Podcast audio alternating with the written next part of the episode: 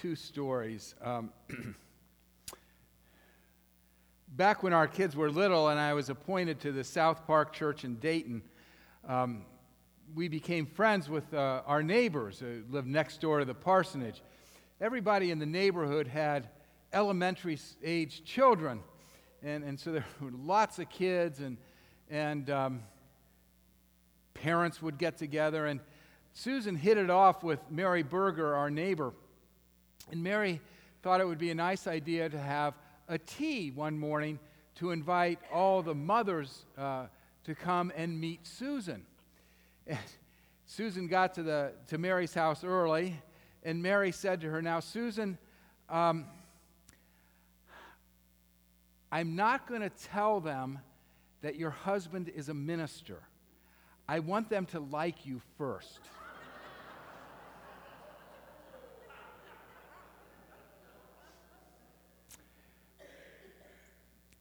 To me, that highlights um, the reluctance it is to broach religion in a conversation.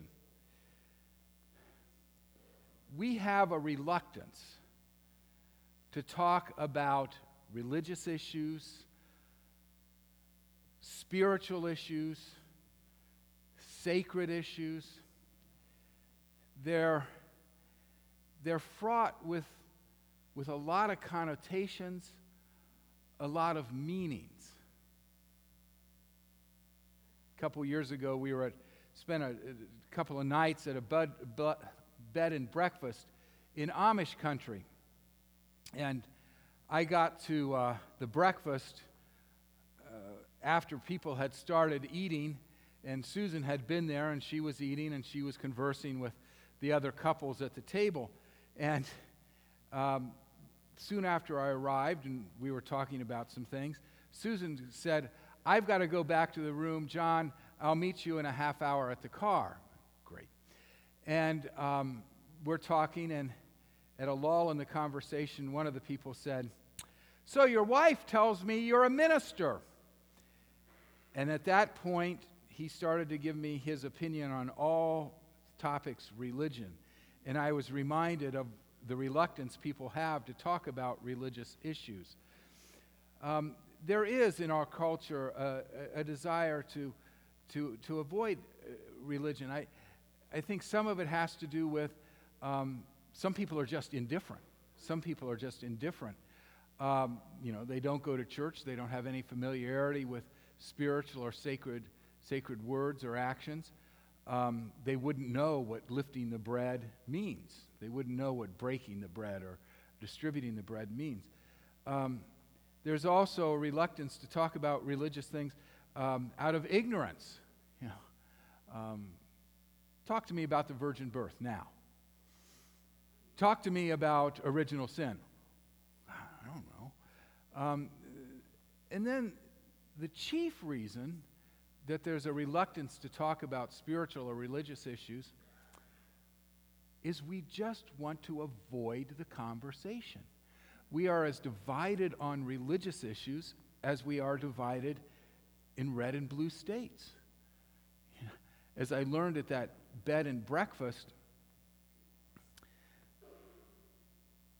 at the table, we knew the words, but was in a sense that the common words separated us.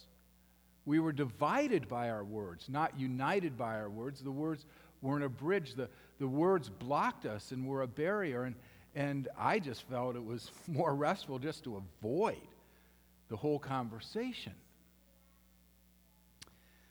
Words are important. You know, God uses words to create. God said, Let there be light, and there was light. Words create, words heal, words reconcile and bring together. You know, in the beginning was the Word, and the Word was with God. Yet we also know that words can divide and they can hurt. You know, Francis, St. Francis said, you know, let your life, something like, let your life be a sermon, and if, poss- if, if necessary, use words. But the fact is, he used words to say that, to point out, you know, how important words are, really. But in our society, with church attendance going down, people aren't as familiar with the words as they used to be. The wonderful words of life. And even if they're familiar with the words, they avoid them for stereotyping. You know, they don't want to be stereotyped. So the words and the concepts are not being used as much as they used to be in conversation. And as words are not used frequently, the concepts and ideas and realities behind those words are not thought of, are not used as often. When we don't use words, we don't connect to the realities behind them. The words are like a, a conduit.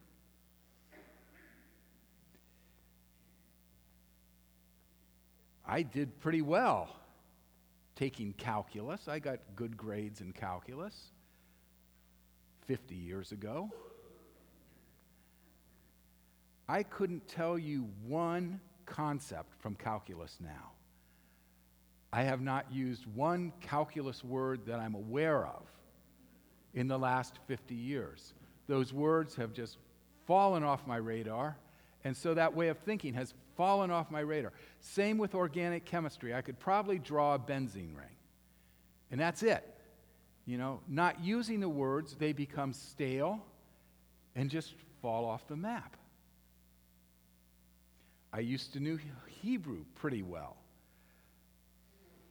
But I don't use it that often anymore, and it's, it's a struggle. So I, I don't think that way anymore. So when we don't use certain religious words, and studies show that it's not just words like virgin birth or original sin or atonement, it's also words like perseverance and faith and compassion and mercy. Those words, fruits of the Spirit, are not used as often. So the concepts and the realities are not thought of as often.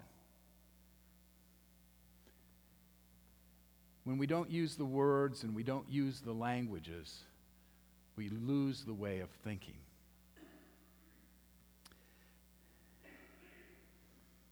So the conversation that happened on the road to Emmaus is not happening very often. You know, if somebody, if we were talking, even if we were talking about religion, if somebody came up to us and said, What are you talking about? we would probably change the topic because we just don't want to talk about that with a stranger and get into it. You know. that they were talking about Jesus. That Cleopas and his companion were talking about Jesus, I think made them more receptive to actually experiencing Jesus. If I'm thinking of something, I'm more likely to see it and to experience it.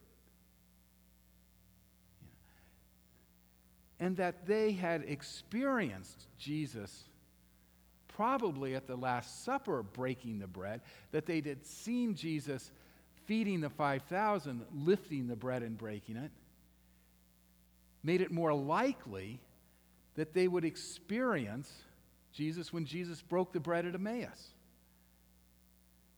So, using the words and the language and the actions are very important to make our experience of religion and others' experiences deeper and significant.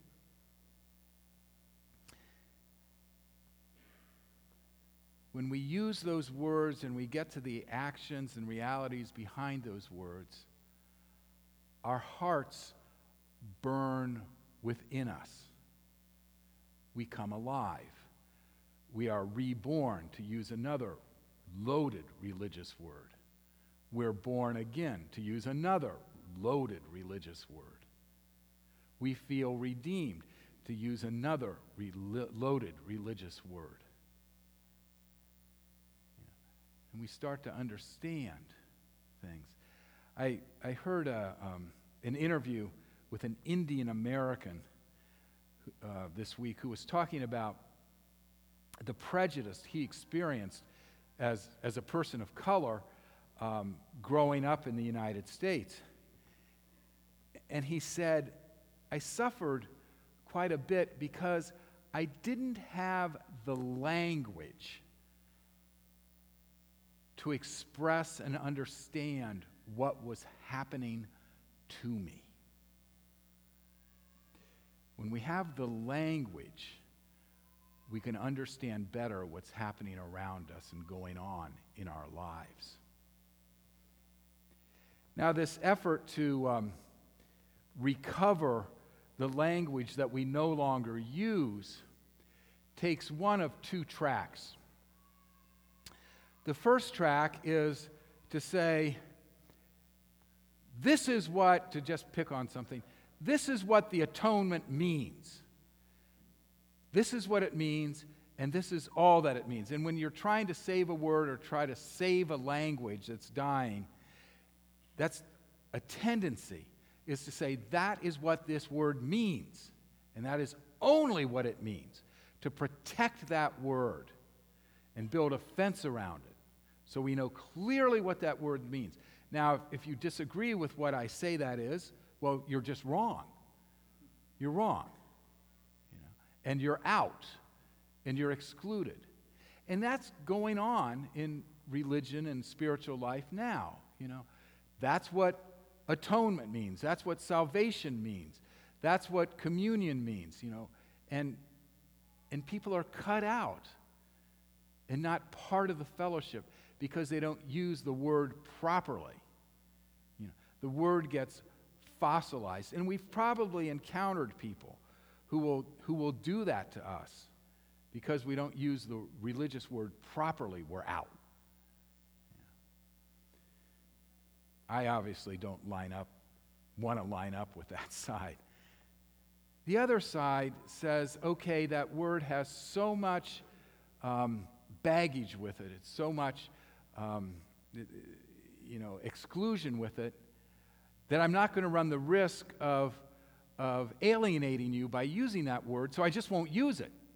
Uh, I just won't. Um, I, I, just won't say the word, and I'll, I'll substitute another word for it. I did that during Advent in one of my sermons. I'm sure you all caught it. Um, salvation. I talked about salvation in one Advent sermon. And I felt talking about salvation would have too many connotations, and for some people would have negative connotations and would be off putting, you know, because it might smack of heaven and hell, and you're, you're going to hell, and you know, that. And so I said very early in the sermon, I believe the experience of being at home is similar to the experience of feeling saved. And I said, so when you think about home, that's what it's like to be saved, when you feel that warmth and acceptance and that nourishment and that renewal that one often gets at home. That's what it's like being saved. So I just threw out the word and put in a new one. Um, that's okay, except the word's gone then, and words like salvation and atonement have meaning um, and have a richness to them. There's a third way. There's a third way of using religious and spiritual words, and that is to play with them. That is to play with them. The class um, I taught in the spring on one verse from book of Genesis, God was in this place and I, I did not know it. There were seven interpretations from that verse. Seven. Not just one, but seven. And all of them were valid. Words we know have connotations. Words can go off on many different angles and many different uses. And using a word is like holding up, a prism and seeing all the different colors. Rather than fossilize a word and say, this is what it means, or throwing out the word, the third way is to play with it and say, oh, oh, Salvation could mean this and it could mean that. And spirit doesn't mean I have to speak in tongues or I have to roll in the aisles. Spirit could mean I'm spirited and full of life and irrepressible. It could mean that my heart burns within me and I'm born again and, full of energy and new life. You know, born again could mean I get a new start. I get a second chance you know, to play with the words and when we play with those words, our hearts burn within us. You know, when Jesus was talking to them on the road to Emmaus, I think he was probably playing with the scriptures and saying, there's a different way of seeing these verses. There's a different way of seeing these words. The words are good. See them differently. Play with them. Now do you get it? Now do you get it? and the words no longer become barriers to our connection to God or our connection to each other. They become bridges. I think it's very, very important for us to have religious conversations and spiritual conversations, for we recover the words and we recover the realities. And just like the apostles, the disciples on the road to Emmaus, when they rediscover that reality, they share it with others. They ran back to Jerusalem to share it with others. So, for February and March, leading up to Easter, Colleen and I are going to do a series a sermon series on words, one word a Sunday, that we might struggle with, that we might avoid, that we might not know what it is, we might not know how to talk about it. But we're going to struggle with playing with those words. And it shouldn't be a struggle to play. We're going to play with those words to look at them in a fresh way. Words like disappointment and pain and faith and community and church and God and creeds and prayer and confession and original sin. We're going to look at those words um, so that our hearts burn within us. And I'll just say that we're basing our series on a book called Speaking, Learning to Speak God from Scratch by Jonathan Merritt. It's it's a good book, it's on Amazon. But our goal, our goal is to recover the rich spiritual words, the rich language, so that our hearts will burn within us and we will share that with others. May it be so. Amen.